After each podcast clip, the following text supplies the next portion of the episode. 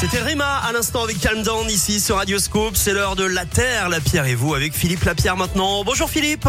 Salut Eric, salut à tous. Alors ce matin Philippe, on dit stop au gaspillage et on parle aujourd'hui d'une nouvelle appli. Oui, alors vous connaissez certainement Too Good To Go, Phoenix ou encore Zero Gâchis.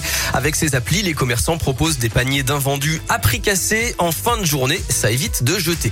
Alors une nouvelle appli débarque dans notre région. Elle s'appelle Hop Hop Food et elle va encore plus loin puisqu'elle relève un double défi, lutter contre le gaspillage alimentaire et contre la précarité.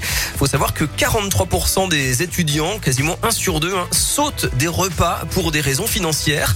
Alors cette appli met en relation des étudiants et des commerçants qui leur offrent gratuitement des paniers repas. Premier partenaire de l'association Hop Hop Food dans la région, le traiteur Pignol, bien connu à Lyon. Lutter contre le gaspillage, une évidence pour Baptiste Pignol. C'est essentiel aujourd'hui, c'est vrai que les métiers de bouche, malgré notre savoir-faire, malgré notre anticipation, on marche quand même sur des œufs et il nous arrive de perdre un peu de marchandises. Évidemment, comme tout chef d'entreprise, on essaye d'en perdre le moins possible, mais si cette perte de marchandises peut être revalorisée d'une certaine manière, je pense que c'est essentiel.